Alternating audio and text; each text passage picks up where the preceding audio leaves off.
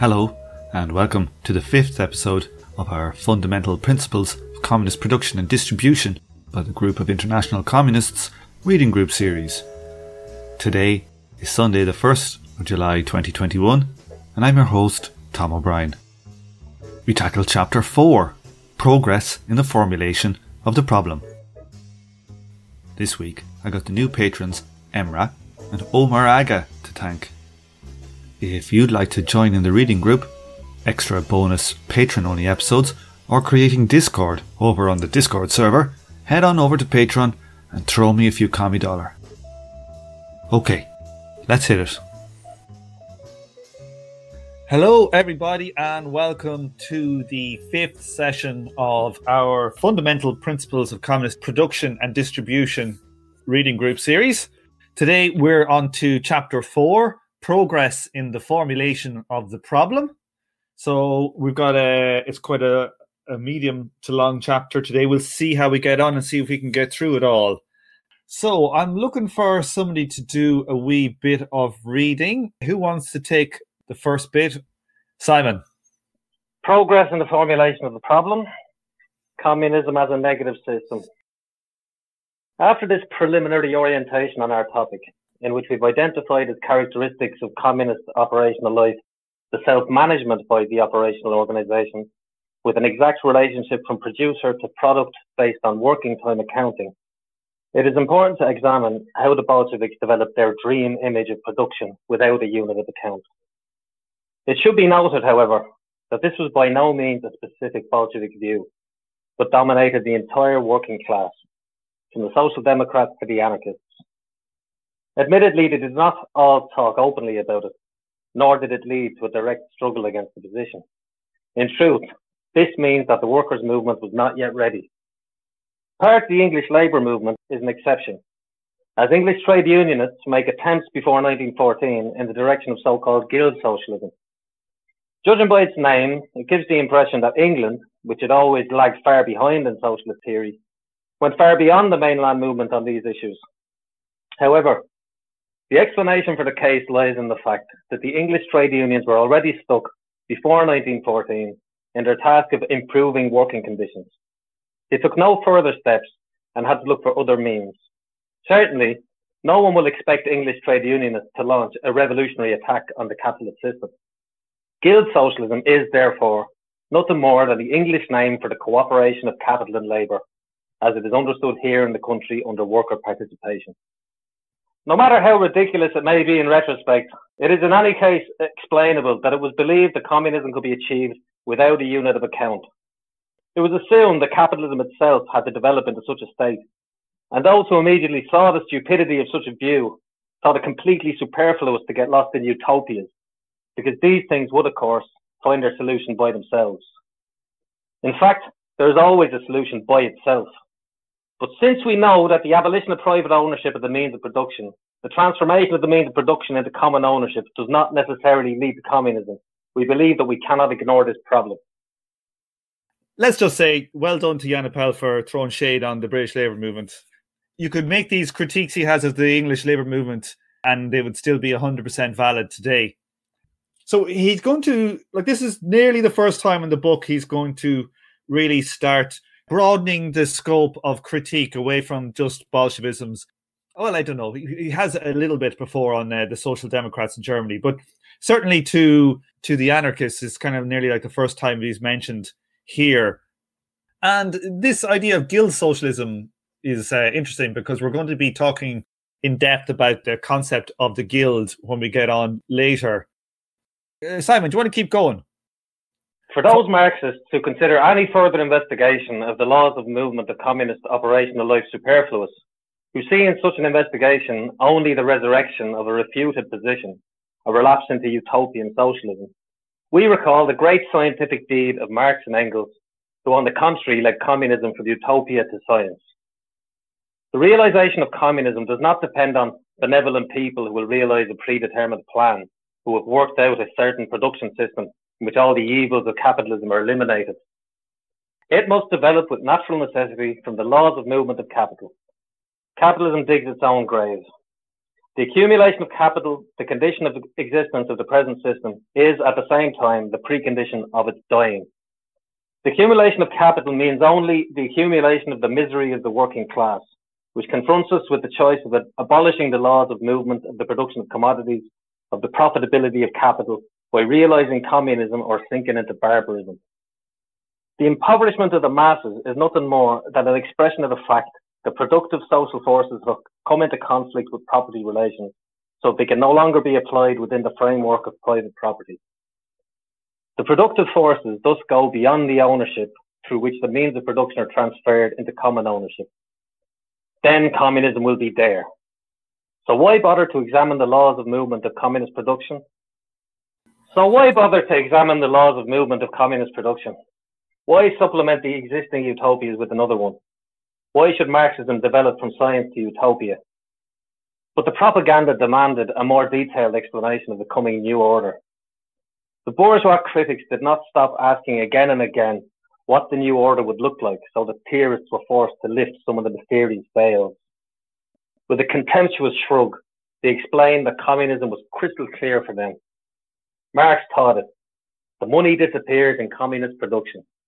And beyond that, he'd read the work itself although it is a value forming element, cannot have any value itself, that therefore also a given quantity of work cannot have a value expressed in its price in its equivalence with a given quantity of money.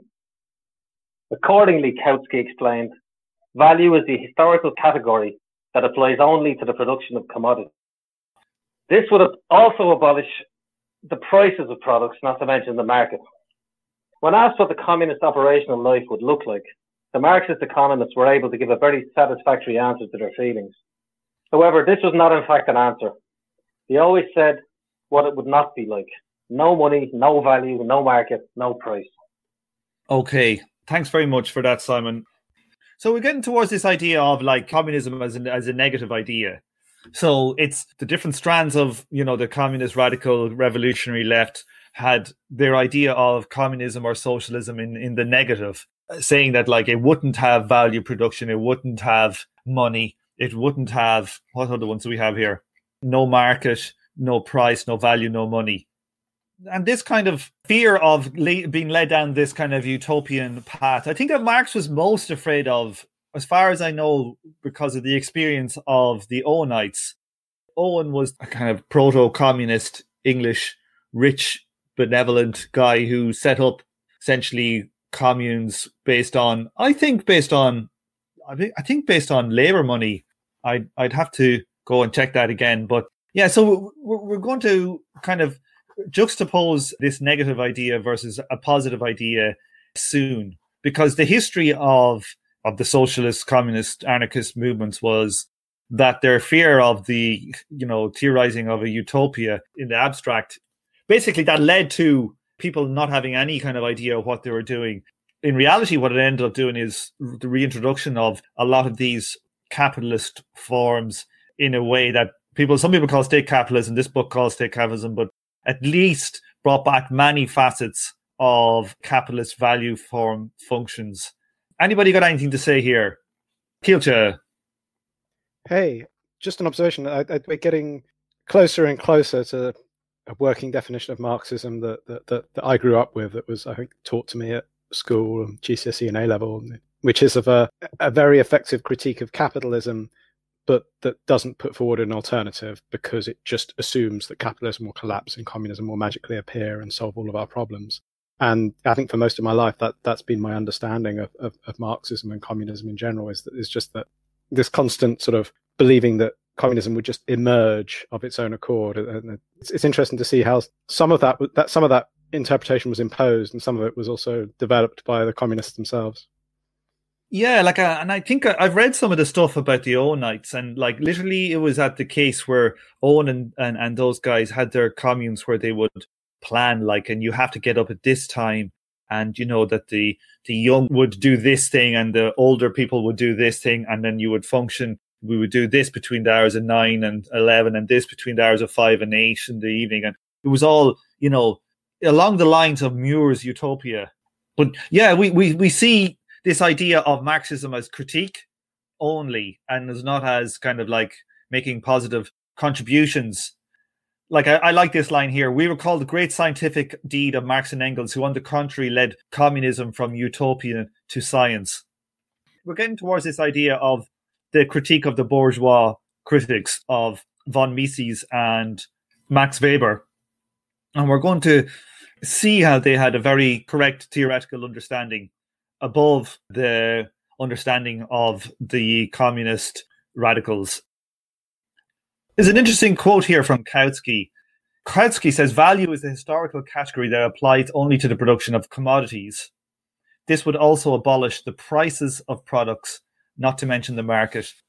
The prices of products, that doesn't chime with what Marx was talking about in the Robinson critique. So that's a bit unusual that he would say that.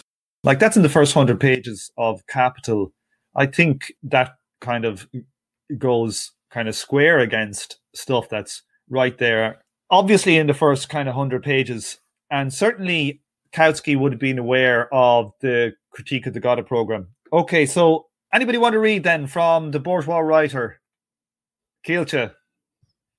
The bourgeois writer Eric Horn who would very much like to know what it will be like, therefore characterizes communism as a negative system. His curiosity was awakened because he concluded that he might also be a communist. He has no objection at all to the abolition of private ownership of the means of production. He is, if necessary, in favor of leaving them to common ownership. But that in no way meant the abolition of the capitalist mode of production. The general cartel of Hilferding Rudolf Hilferding deserves the dubious honor of having given the complacent superficiality of the negative system a theoretical basis. He solved the difficulties in a surprisingly simple way, so simple that a child can understand the movement of the new production system. Hilferding pointed out that the money capital destroys itself in the course of the capitalist development because the ever stronger concentration of enterprises and industries makes money and the clearing between the individual enterprises redundant, in his opinion. The trusts create huge industrial hubs in which transport, coal and iron mines, steel mills, etc., and even the distribution of the final product to consumers are organized, managed, and controlled in one hand.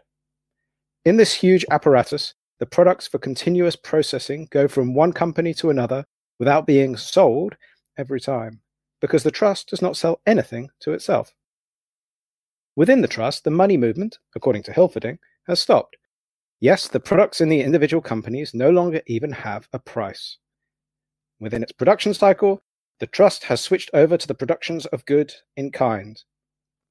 In order to regulate the production within the trust, the top trust management decides in which plant and how many new means of production are added and what and how much is produced in the individual plants. This is an amazingly simple solution for communist economic life. The more capital is organized in trusts, the more capital itself destroys money, the greater the extent to which society goes to the account in kind. After all, it would theoretically turn out that the entire world production is an awesome monster trust in which production and distribution are deliberately regulated but on a capitalist basis. This means that the owners of the monster trust let the entire apparatus work for their private purposes. But here the money has disappeared. Money is no longer there. Prices and the market do not exist. The trust leaders would set prices for the distribution of consumer goods to the workers, but these would in no way be related to the value. They would have been set arbitrarily according to the standards set by the gentleman. Hilferding tells the following about this monster trust, as he calls it, the general cartel all capitalist production is consciously regulated by an authority that determines the extent of production in all spheres. Then the price fixing becomes purely nominal, here arbitrary GIC, and means only the distribution of the total product to the cartel magnates on the one hand, to the mass of all the other members of society on the other hand. The price is then not the result of a factual relationship that people have entered into, but merely of a calculated way of allocating things from people to people. Money does not matter then. It can disappear completely because this is about the allocation of things and not of values. With the anarchy of production, the material appearance disappears. The value of the commodities disappears, and thus money disappears. The cartel distributes the product. The objective production elements have been produced again and used for new production. Of the new production, one part is distributed to the working class and the intellectuals, the other part falls to the cartel for any use. It is the consciously regulated society in antagonistic form. But this antagonism is an antagonism of distribution. The distribution itself is consciously regulated, and thus the need for money is over. The financial capital in its completion is detached from the breeding ground in which it was created. The circulation of money has become unnecessary. The restless circulation of money has reached its goal. The regulated society and the perpetual mobile of circulation finds its rest. Okay, there's quite a lot of stuff here. All utter bullshit. A lot of bullshit going on here. Yeah. I do very much have this under, this line here underlined in my in my copy, which I think is a huge relevance for us today to all elements of kind of left politics, pretty much. It is the consciously regulated society in antagonistic form, but this antagonism is an antagonism of distribution. The distribution itself is consciously regulated, and thus the need for money is over. I, something I come back to all again and again on the podcast, but like when somebody starts talking about distribution mainly as a, like the problem with capitalism, you got to check your wallet. You know, it's literally it's changing the focus at the point of exploitation at production to the problem of distribution. And not only does does this kind of Hilferding approach do that, but if you think about it, it really guts the revolutionary behavior of the working class themselves. It says the capitalist system is itself the revolution like it's not saying that this is a revolutionary battle between the proletariat and the the owners, the capitalist class, but it's saying, oh look, we should just let this, you know, capitalist beast work its logic, work its logic, work its logic, and then the next thing you know, lads, there'll be communism. Anybody have anything to say about this big section here, Alex? I have interest. How, how do Walmart deal with this problem because there you've got like an, an utterly enormous organization. I just checked; it's like turnovers like something stupid like six hundred billion a year. Do they like have money to you know deal with all the various departments within Walmart, or you know do they do that with, with that money? Because it, it, it's kind of a similar problem. It's, yeah, it's interesting you, you should say that, like, because I know the book, uh, the yeah. Uh, Walmart Republic. They yeah, make the yeah, case. I'm trying to remember. Yeah, yeah, they make the case in there that Walmart specifically do it on based on plans. Yes. Yeah, and that is a that I I think some of the difficulties that would have been around at the time with planning without a unit of account can be algorithmically yeah solved today. Okay, so some of that problem I think has been eliminated but the other thing I would say as well is that they have. I, am not exactly sure, like, because in that book they don't really get into the nitty gritty. I get the I get the feeling that it's it's much more of a kind of a cybernetic approach, where the things are like you know just in time delivery, and I, I think they might they may get into essentially managing the production of their producers at some level, like yeah. that Walmart are, and the say the people who make do the meat or do do the tins of beans or whatever that they're kind of integrated uh, at the hip and that a lot of like production signals are coming directly from Walmart and they integrate them into their system. So how much they're getting rid of money, I don't know. Is I be skeptical to be honest. Yeah, um, I, I, suppose as well. They, like they don't have the problem of like many stage processes. Yeah, they tend to like buy, produce things from from people. I mean, who they may micromanage, but it's not like I suppose they don't have the problem of owning a mine, digging out ore, turning that into steel, turning that into a railway, turning that into, you know, and so on and so forth. Yeah. So like, maybe they have a simpler problem. Yeah, I think it's a much simpler problem. Like it's the problem of the distribution center as yeah. opposed to the entire productive apparatus. I, I think you can do you can do planning based on physical quantities now that you couldn't at the time that you sure. you can technically do with computers. Oh, there was something I was going to say. Okay, uh, fellow Jitzer Herman. I don't think that Walmart is doing a planning in kind. So as long as they calculate a profit, they have to calculate in prices. And even if they don't pay with money within their organization, they book it in money form. Yeah, that that's exactly correct. Yeah. So like they are maybe internally like a planned system, but they're externally regulated by the market and they do it at profit. If you think about it, you're working, say, in a small scale, you're working in a, you know, a McDonald's or something. Like when I'm working on the, say, I'm working on the fast fries machine or something, and somebody says, "Can I have the fries?" and I pass them to them. Like when I pass them to them, I don't ask that worker to give me one pound twenty for for the fries. That you have these internal like non-market transactions all the time in every single business but they're always externally uh, interacting with the outside in things that aren't in kind. While in kind can be internal, the externally is not in kind. Kielce. I'd argue that even in, internally, they're probably being they're probably being accounted for at, at, some point. It's just not at the point of transfer. It'll be aggregated on a quarterly or annual basis. And, and I think this this is bullshit argument to say that that, that any corporation can function in the way that he describes. Certainly not today, but I wonder even when he wrote it, uh, whether there are actually any examples of any cartels functioning in this fan- in this manner, because you just you just can't plan what your organization is doing efficiently in, in, in, this manner. You might be able to sort of keep going for for a while, but I don't know. I can't think of any any any companies around that time who would who would work in this in this manner.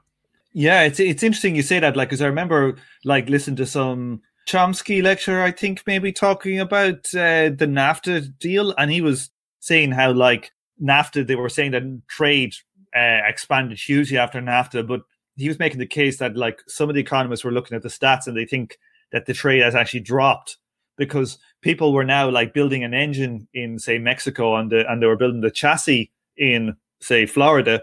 When they would bring the chassis or the, the engine over the border into Florida to put it into the car that would be booked as extra trade, while previously it was just internal to the company in one country.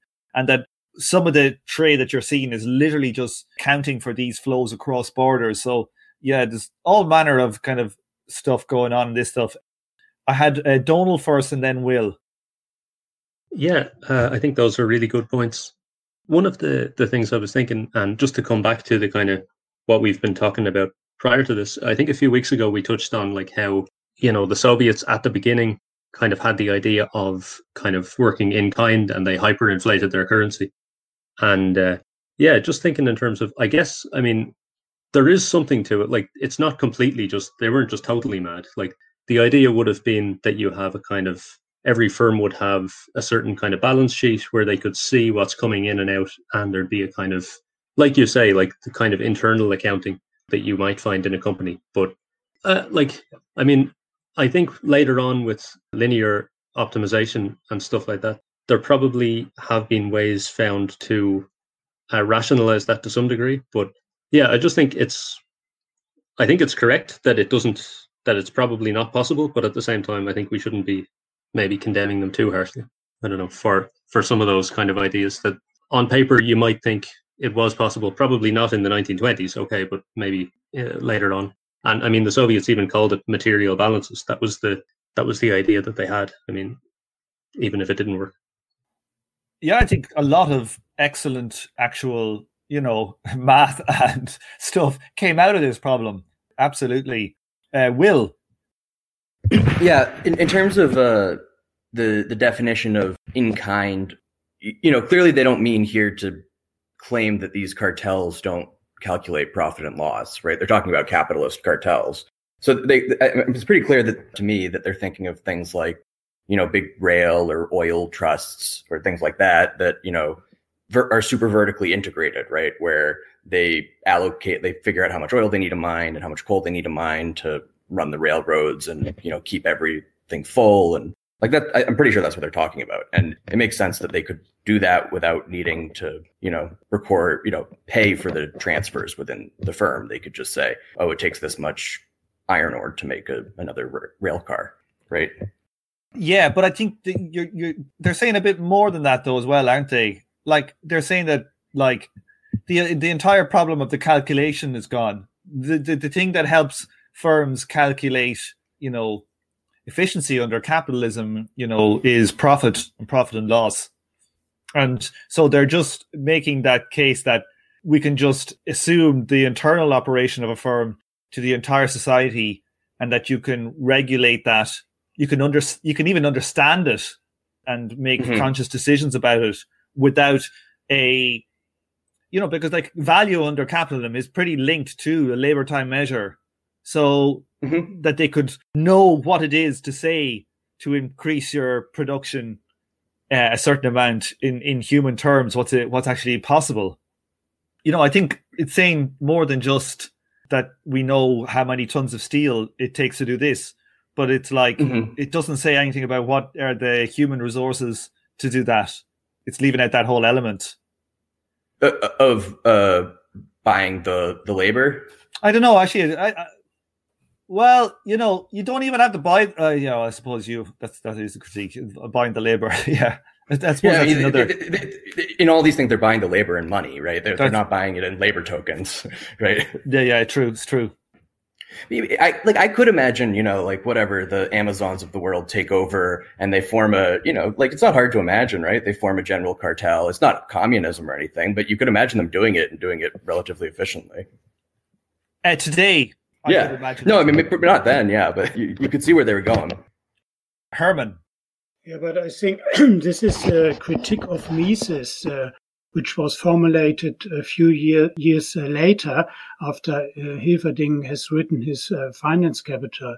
And the critique of Mises was that without a, a measure, a unit of measure, you, you cannot, you have no rationality in your planning. So even if you don't pay money within a, a big trust, but the accounting means that uh, if, if you do it in kind, then you cannot compare uh, substitutes you can only compare them uh, in, in different qualities, but not from the rationality of um, higher productivity.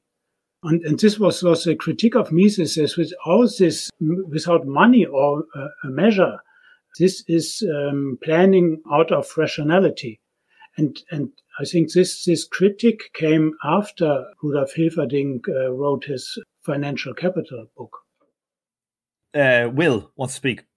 Yeah. Uh, so definitely the, the, the Mises critique would still apply in a lot of ways. I, I think, you know, in terms of the computational aspect, I, I think it's much more tractable now. But I, I think Mises' point about gathering information, like you said, like about the relative productivity of like substitutes and things like that, would still be somewhat of a blind spot because you would remove that mechanism that that pushes people to go out of the way to, to find that information, right? You'd have to, to find a new replacement for that discovery. I think once you get the information, it is much more tractable now to find something optimal.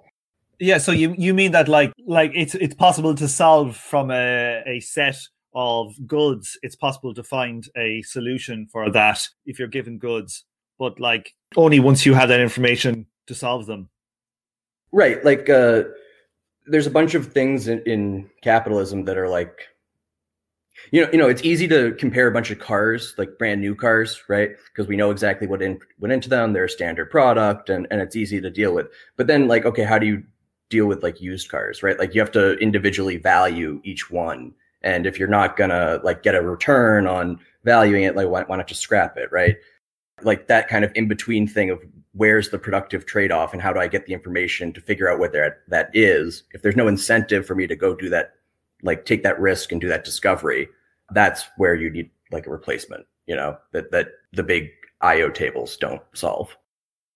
Right. Yeah. Any other points on this big element? Like, what do people think make it the whole bit of? I feel like a major part of this, which sits so well into that social democrat kind of thing, is that like, oh, capitalism will give us communism of itself. Just relax, lads. We don't need to, you know, organize ourselves in a revolutionary way. Uh, Slavic. Yeah, it, it actually kind of just reminds me of. Uh, I think Derek Varn had mentioned this in a different podcast, but he talked about how the socialists who were in power in Germany, because of this view, favored you know supporting essentially big businesses because they want to make them ripe and you know hope that they would turn into communism right? And so as a result you also alienate a lot of like small business owners and the like who now have are, are kind of primed to you know find appeals in uh, national socialism and such or or in in, in uh, nazism. So it like has pretty pretty severe consequences if if you know you kind of put these firms on a high pedestal like that and prioritize them. Yeah as far as i'm aware i think the spd also when they had power to follow policies of like cracking down on wages and on the unions in in certain of these important industries you know which was not a particularly good look. Okay where how far did we get to? We got to uh, we got to the end of the quote so okay do you want to take the next little bit? Sure. When the marxist economists had read this they looked at each other very meaningful through their glasses. Yes yes marx was right. That capitalism was digging its own grave and that a new society was born in the womb of the old. Any further trustification means another step towards the self destruction of capital, and how simple communism was. The working class only had to remove the obstacles of private ownership of the means of production that prevented the implementation of the general cartel in order to unite all economic life in one hand and thus create the communist system in which there would be no money, no market, no value, and no prices. The fact that it is still necessary to measure by each individual product how much work it embodies was obviously an error by Marx and Engels, which was probably connected with their simple line of thought about the association of free and equal producers. But in the end, they had to be forgiven for this, because they lived in, their, in the heyday of capital and had therefore not experienced the enormous formation of trusts and monopolies.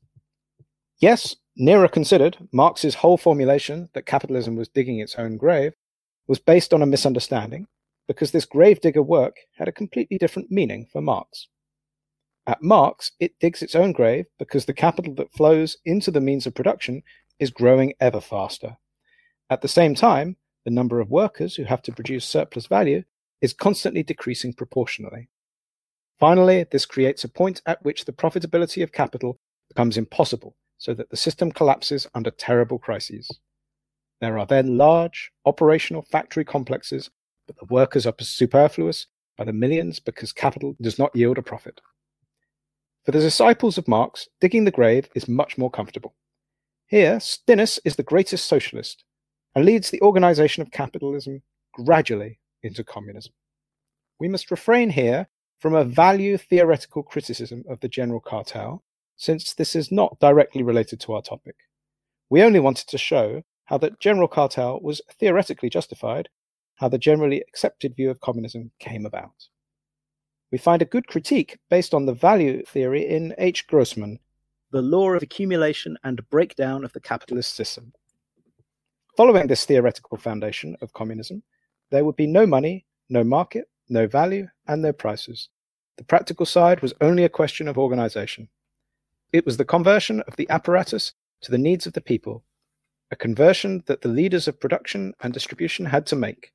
The state officials had to compile precise statistics on the needs, at which point the central management would ensure that the products were manufactured and distributed to the workers.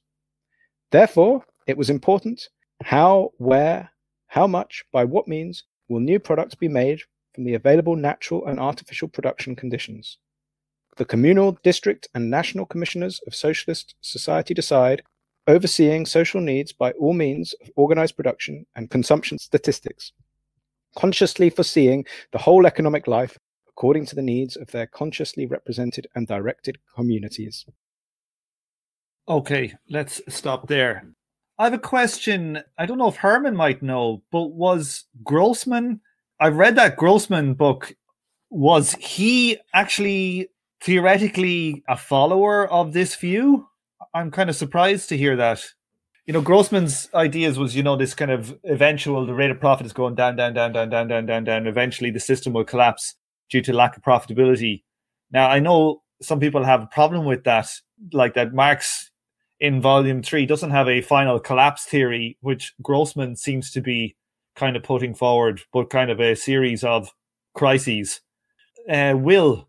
It seems like he's, they're saying that we're not going to do a value theoretical criticism of the idea we just laid out of the general cartel. But if you want that, look to Grossman. I don't think they're saying he's espousing these views, but that he's a good critic of these views. Yeah, so I must have a, read of that book again. That's what I. That's what I was wondering. But I was just making sure because you know Grossman himself does have this idea of a final collapse kind of idea, which is not really Marx's, but does kind of correspond to this paragraph up above which kind of threw me for a loop just rereading again this week. Any other anybody want to talk about any other stuff? Uh, Alex. Yeah, just one point. I mean, probably wouldn't have been considered at, the time, but Baran Sweezy and Monopoly Capital make a, a, good case that the tendency towards you know uh, cartels, in fact, increase the rate of profit because cartels, although they'll compete over market share, they tend not to compete on price, even if that don't have formal you know price fixing arrangements. Sometimes they will, but uh, you know, other they'll just informally uh, will price fix and don't have the same kind of pressure that would have done when there was more competition in the say the, the, late 19th century. So it's just another reason why I think this is wrong, although they might not, not have known it at the time. Definitely, you know, uh, and also monopolies can increase the rate of profit. Like if you've got a world monopoly on essentially some type of product, you can increase the rate of pr- profit in your within your country at the expense of other countries. So there's there's that dynamic also. You know, we, we, we see it in like how much of the American rate of profit is a beneficiary of say stuff like America owning essentially every social media platform except from TikTok. And, of course, and, and they can make super profits by just buying up anyone who might like to be a, be a competitor. Exactly, you know, yeah, it's a it's a massive power. Kilcha.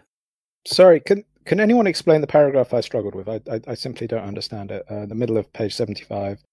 The fact that it is still necessary to measure by each individual product how much work it embodies was obviously an error by Marx and Engels. I, I, what was it that Marx and Engels said that, that was in error at this? Okay, so there, this is Jan Appel and the GIC talking in the you know in the voice of you know Hilferding. They're saying that you know, Marx and Engels are obviously wrong. They're obviously dumb guys. They weren't around. They didn't see the big trusts like we see around here. We're right. right. Marx and Engels were dumbasses. Okay, I struggled a little bit with this whole entire section about like who who who was being given voice to, whether it was yeah. This is the this is the this is the GIC uh, there with their hand up, Hilferding's puppet and talking in his voice like you know marx's whole formulation was based on a mis- misunderstanding you know they're being sarcastic here in this section. And if anybody is understanding stinnes here was like a you know was a huge german industrialist. So they're saying like stinnes is the greatest socialist. You know how does this this kind of like reminds me of glenn greenwald huh? You know saying you know uh, steve bannon is a socialist. Although at least there was some theory behind this i'm not just dumbassery. Okay who wants to take the next section, the Russian Revolution? We're kind of flying through here today. Slavic. The Russian Revolution has put an end to this beautiful dream. The factories were converted into common property. The Hilferdings general cartel was implemented in the state industry, but it did not abolish the movement laws of capital. The Central Trust Administration must buy the labor force on the market at a price stipulated in the collective labor agreements with the state unions. The Russian Revolution made a thick line through the blessings of the general cartel and forced us to examine more closely the laws of movement of the communist economic world. C. The bourgeois criticism of the general cartel. The development of science which deals with the communist economy thus does not show a straight line. Still, from the working time calculation of Marx and Engels, it turns to the calculation in kind to be brought back to its old course around 1920. It is certainly a bitter irony that the bourgeois economists in particular have made good progress in the science of communism, unless unintentionally. When it appeared that the downfall of capitalism had come within reach and communism seemed to conquer the world by storm, Max Weber and Ludwig Mises, is it Mises? began their criticism of the communism, whereby, of course, first and foremost, Hilferding's general cartel, that is, Russian communism, had to suffer. Their criticism culminated in the demonstration that an economy is impossible without a method of accounting, without a general denominator to measure the value of the products. And they had it right. Great confusion in the Marxist camp. It was perfectly clear that the chaos of capitalist production was an orderly system compared to the production of goods without a unit of account. Only a small part of the Social Democrats held on to the old love, Neurath, while the majority recognized the need for a general measure in economic life. Kautsky, too, was shocked, and now he had to deviate from his old method of ignoring something with the pretext and take a stand. That's what he does. The value is now suddenly no longer a historical category because the settlement will take place based on money, since it is indispensable as a measure of value for bookkeeping and the calculation of exchange ratios in a socialist society, and also as a means of circulation. What money will look like in the second phase of communism is an open question for him, for we do not even know whether it will ever be more than a pious wish, similar to the millennial kingdom. Weber and Mises had won the battle. Communism was defeated. But now they still had to deal with Marx and Engels because they had never participated in the stupidity of production without a unit of account, but had set the working time as a measure. They did this so thoroughly that Bloch, in his Die Marxische Die Marxische Geldtheorie. Okay. Page 125 considered it unnecessary to go into the details of the working time calculation. In fact, no part of the working time calculation remained intact, but only because they understood so much, or rather so little, about this matter as Kautsky did. Nothing at all. The first fruit of Weber's criticism was outstanding work of Otto Lechner. Yeah, Otto Leichter. Otto yeah. her. You don't need to put the next. Die Wirtschaft, die Wirtschaftsrechnung. yeah. Die Wirtschaftsrechnung in der Sozialistischen Gesellschaft, Vienna, 1923. There Thank you, you, Tom. I appreciate that. I did. A, I butchered it too. Don't worry. because he based production on the working time accounting, Communism made a great leap forward here. He wants to place production in the hands of the producers, but because he cannot or does not want to implement the category of socially average production time, the matter nevertheless leads to state capitalism. We also learn from his writing that he was not the first to base production on working time accounting. This way of thinking was not only developed by Marx, but around 1900 also by Maurice Bourguin, whose thoughts, according to Leitner's uh, explanation, almost exactly match his own. Besides several people making working time play an important role in production, but since none of them includes the means of production in their calculations, they lead nowhere. Also, the explanation of Varga in Kommunismus, second year, number 910, suffers from this lack. Therefore, this also does not have to be considered without further investigation. So there's quite a lot of uh, shade being thrown around here, particularly on Kautsky, a man who turned around and was shocked, shocked, I tell you, about the critique of von Mises and Weber. So shocked that he returns money says it's in it's an indispensable as in let me read this bit here. Its value is is now suddenly no longer a historical category because the settlement will take place based on money, since it is indispensable as a measure of value for bookkeeping and the calculation of exchange ratios in a socialist society, and also as a means of circulation. So the critiques here have managed to make them do a, a full 180 about what they thought communism was. That suddenly we're going to have money around still. You know, we're going to have exchange. We're going to have money circulating. So we have so many of the actual parts of the capitalist value form reappearing here that all of a sudden have reappeared out of the ether. Anybody have any shade to throw here, Alex? I'm wondering, did these guys like skip those like really tough first three chapters of Capital? Because like calculation of exchange ratios is pretty much what that's about. It, it makes you wonder. But you know, I think there are some quotes in some letters from Marx to Engels. I think where uh, somebody can correct me on this, but I think where Marx calls Kautsky a complete dullard or something as well that he didn't rate him at all. But it, it seems it, it, it is amazing how you know the process of you know capitalism working through this revolutionary movement and turning it uh, and its major theorists turning it back towards something that is capitalist. To me it's kind of you know it's the superstructure working its its magic. Slavic.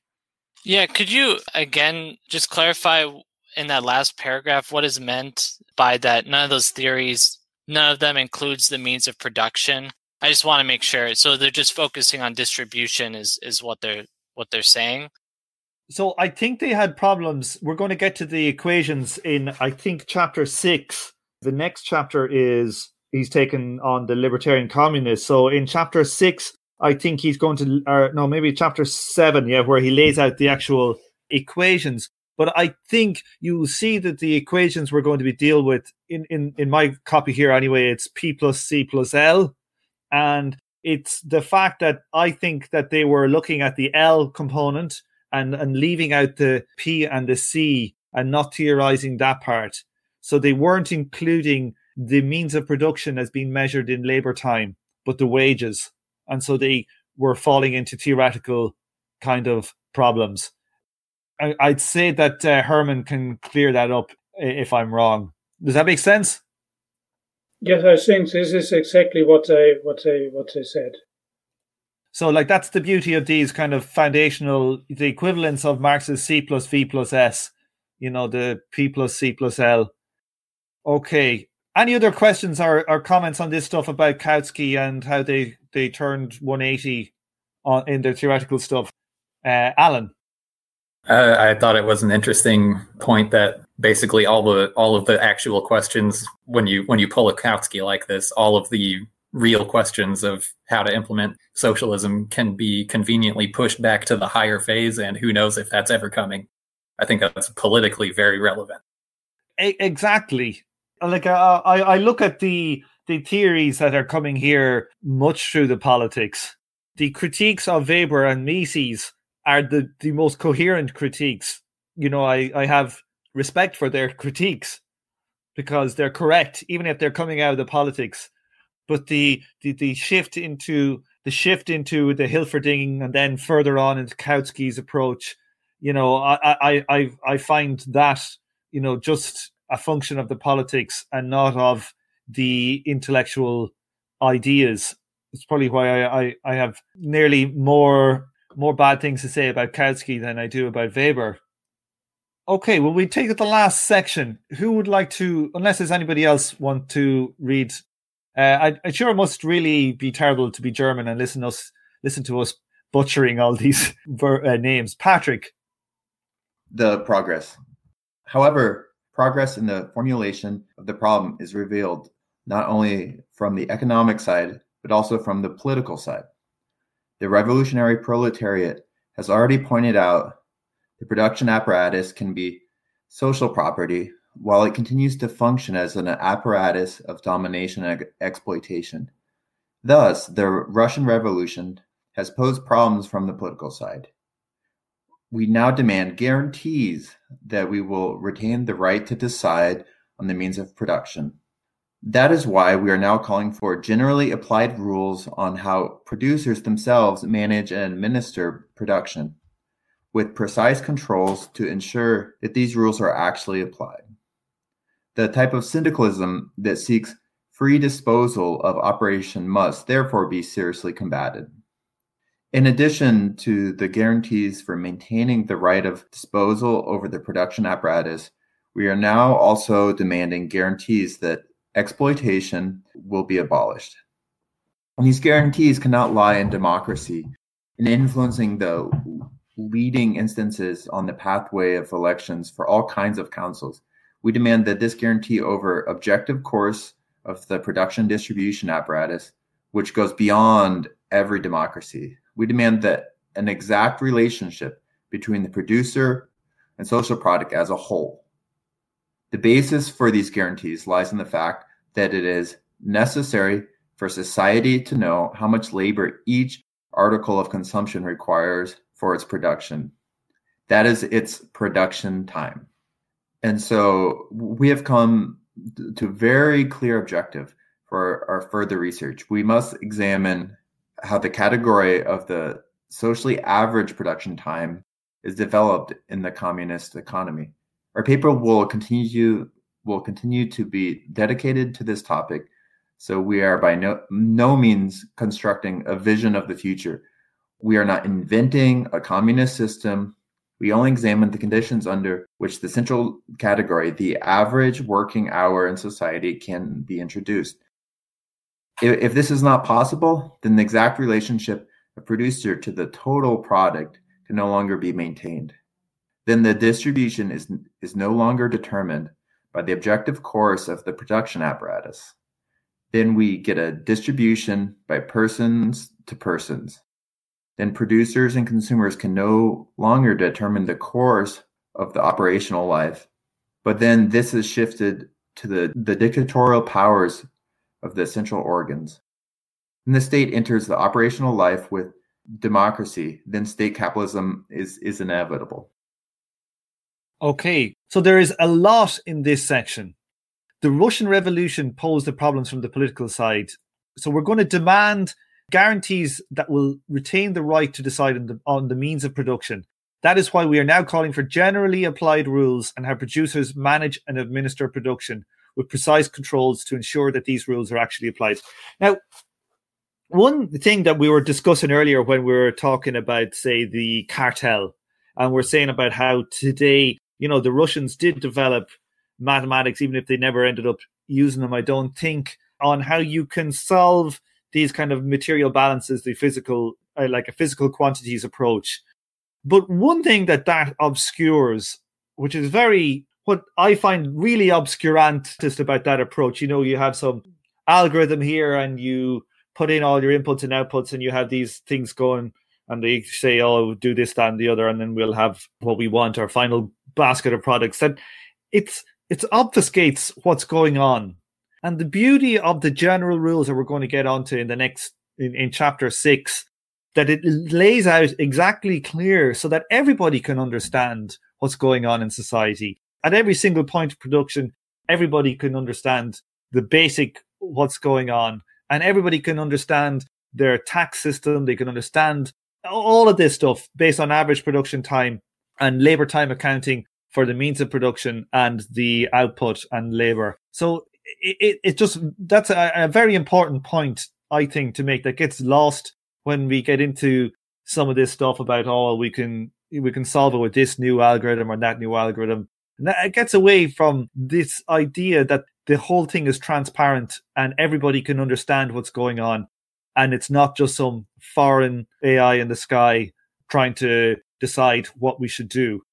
We're also seeing in this bit here where we're going to get to this critique of syndicalism, which coming in the next chapter. Now, I know, like we've been, they've been hammering on the Bolsheviks for now for the last three. Well, not so much this chapter, in the chapters before, but uh, it's a good reason why they're doing that as well. If you think about the time in which these were written and the 23 for first edition or 30 here, I think, or 35, you know, the anarchist left hadn't actually you know, the say the Spanish Revolution hadn't really gotten gotten going yet. So the, the main kind of target for for their criticism was the Soviet Union at the time. Anybody here want to get into uh, have any comments on this, Alex? Uh, I don't get your earlier point. I mean, I get that it's simpler when everything's done in, in, in, terms of like working hours, when like companies just communicate the amount of working hours that they add to each step of the process. That doesn't simplify the, the problem of optima, optimization, though, which is what, what that maths is, is about. That, I think that math is more about optimization, to be honest with you. It's about control and maybe optimization. You know. So, what, what maths are you referring to then? Just like I'm just in general, like talking about like what capitalists, for example, talk about the beauty of the market as it's been an optimization thing that is decentralized. And communists, what do they tend to talk about? They talk about the beauty of the efficient algorithm which will solve our problem. They can both can't be right. So, like, if we're looking at what is the dynamism of capitalism, it's probably largely to do with decentralization. And there is no reason why we can't have decentralized, a similar form of decentralized social system. That if if you had a centrally planned approach towards production, say in the UK here, we're sitting here today about, you know, the chippers. Mm-hmm. And, and, and what what basis is it efficient for the central planners to say where I'm going to get my uh, chicken wings and chips? You know, I think that a huge amount of the uh, efficiency in capitalism is how it solves these problems decentrally. So, if you were to get towards a system where it's all in this out, input output tables, whatever, whatever, that there's there's more than just efficiency in there. There's also control over exactly what is done. I've lost what your point was. Sorry, maybe it'll edit better. Let's hear. Let's bring on. yeah, no, I just uh, I wanted to zone in on the uh, relationship between the individual producer and the general product because I think this is the the clarifying genius of this system is that it make by using the single measure of labor time for both production and consumption, you make you make immediately transparent the way in which basically that consumption and production impose mutual limits on each other, thereby you know in the opacity of the capitalist system, each individual consumer and each individual producer has no way of knowing whether they are overproducing or overconsuming other than through this medium of, of money with its inherent volatility obscures that relationship between consumption and production. I don't know if I'm making any sense. I think it's true. It's like so that's getting towards the point that I wasn't making clearly before for Alex. It's like I work eight hours a day you can see the products, the value of your labor is represented exactly in these products. I know what I, I've done, and then I know how much I can consume. As a direct, you know, the, the, the link is there succinctly between those two. It's not an algorithm in the sky saying you are now entitled to, you know, 45% of what you've produced or 87% are produced or telling you you have to go to work and work this amount of hours. That you have this direct link between your what what you work, what you get home. There is no exploitation. It's straight there. The workers at the point of production control it, and society agrees a plan. I think it's fundamentally different than production units sending information up into the sky for the algorithm to or the whatever the planners to say we want these kind of outputs. We're going to order you down below to do all this kind of stuff. Anybody else want to say anything here? I am not being coherent today. I don't know what's wrong with me. It must be pain fumes. Slavic dreams, and then Alex. So just to clarify, so when he says objective course of production, he's basically saying objective as in the case that you have labor time accounting for your production, correct? Or is he, or is something else meant by objective course of production? Yeah, I think he's saying there that like your your your consumption is directly linked to your production. Okay, and if your production and your consumption aren't directly linked through labor time, you know, through the actual objective course of production, you know, then you get you will end up with a distribution by one person deciding what you get, as opposed to I do this amount of work, I get that amount of output because that's the amount of output I've just done. If that makes sense. Yes. Alex. yeah, I wish this book had started by stressing the use of labour time as a use of account for production. So I think for consumption, it really doesn't matter. Your money is, you know, you can easily do the transformation from labour time to, to money and can work out what the average wage is and can work out what government spending is. And other than lying and sticking money in like tax havens, I can work out what, what average profits are. These are all publicly uh, available numbers, I can see the degree of exploitation.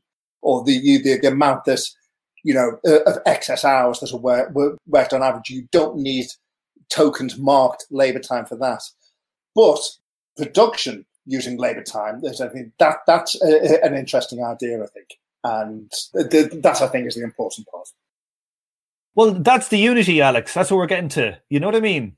Yes. Like, like that, like you know. Exactly. Yeah, my criticism is I wish it, uh, I wish that had been stressed before because early on it was like you know stressing that you know in terms of con- it was important that consumption be uh, accounted for in uh, hours labour time, and anything else leads to you know state capitalism. I think that's just wrong. I think the important bit is the production part. Well, like I think they're saying that's the reason why the book is production and distribution. Now, maybe it came across more they're talking about consumption, but like the link is the organic whole. But definitely, like today, you know, it's very difficult. You know, you're saying that somebody could actually go, somebody can find out, you know, the rate of exploitation, blah blah blah, blah. and you technically can do it, but it's obscured. You know, it's the brilliance of the capitalist system. But definitely, we're going to get more and more into the weeds with it. But it's like that unity between production and, and distribution, mm-hmm. and like it, it doesn't allow any third element in, to in, implicate itself or to insert itself between the workers and their product. That's that's the beauty, Donal. Yeah, I agree with that, and just the.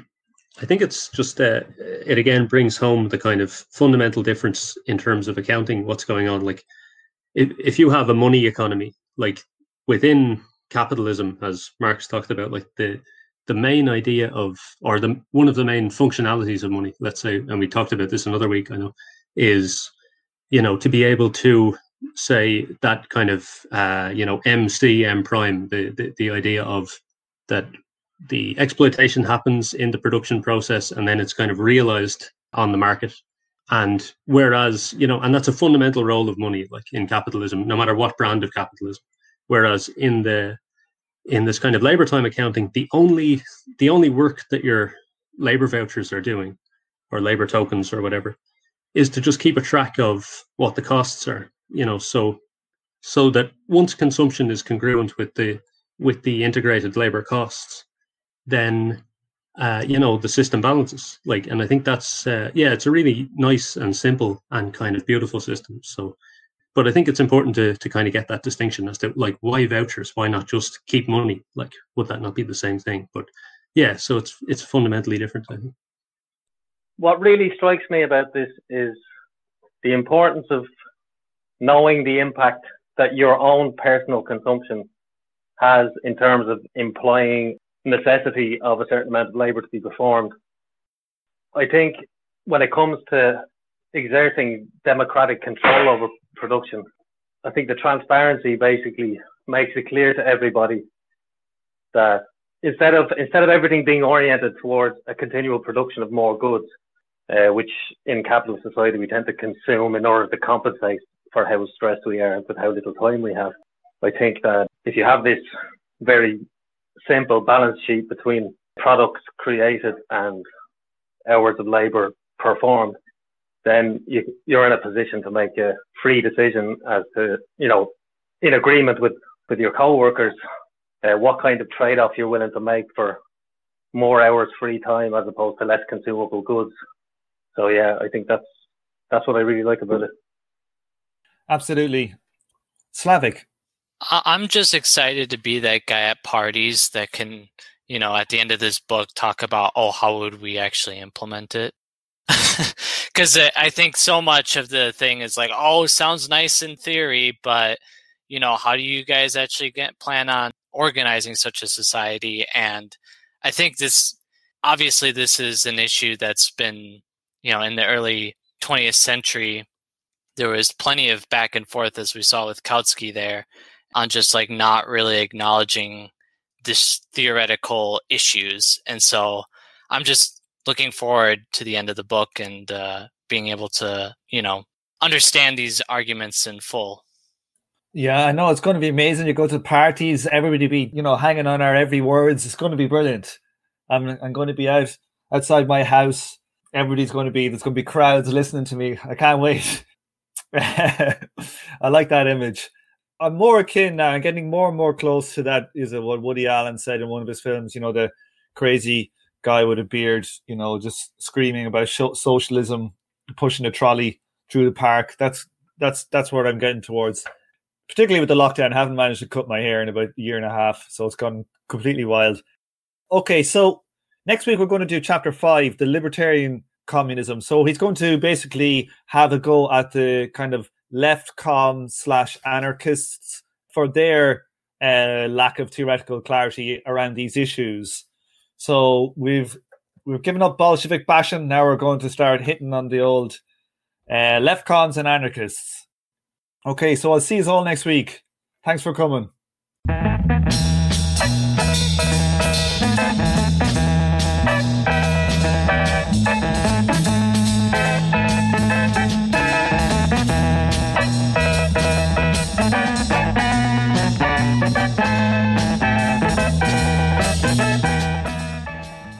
On this episode, you heard the theme tune The Order of the Pharaonic Jesters and Night of the Purple Moon by Sun Ra and his orchestra. Thank you for listening, and please join me for the next episode of From Alpha to Omega. This show is a member of the Emancipation Network, a Marxist podcast and research collective. Make sure to check out our network sister podcasts, General Intellect Unit Jumpsuit Utopia, Mortal Science, and Swampside Chats. And if you'd like to help out the show, please remember to head over to Patreon and throw me a few commie dollar.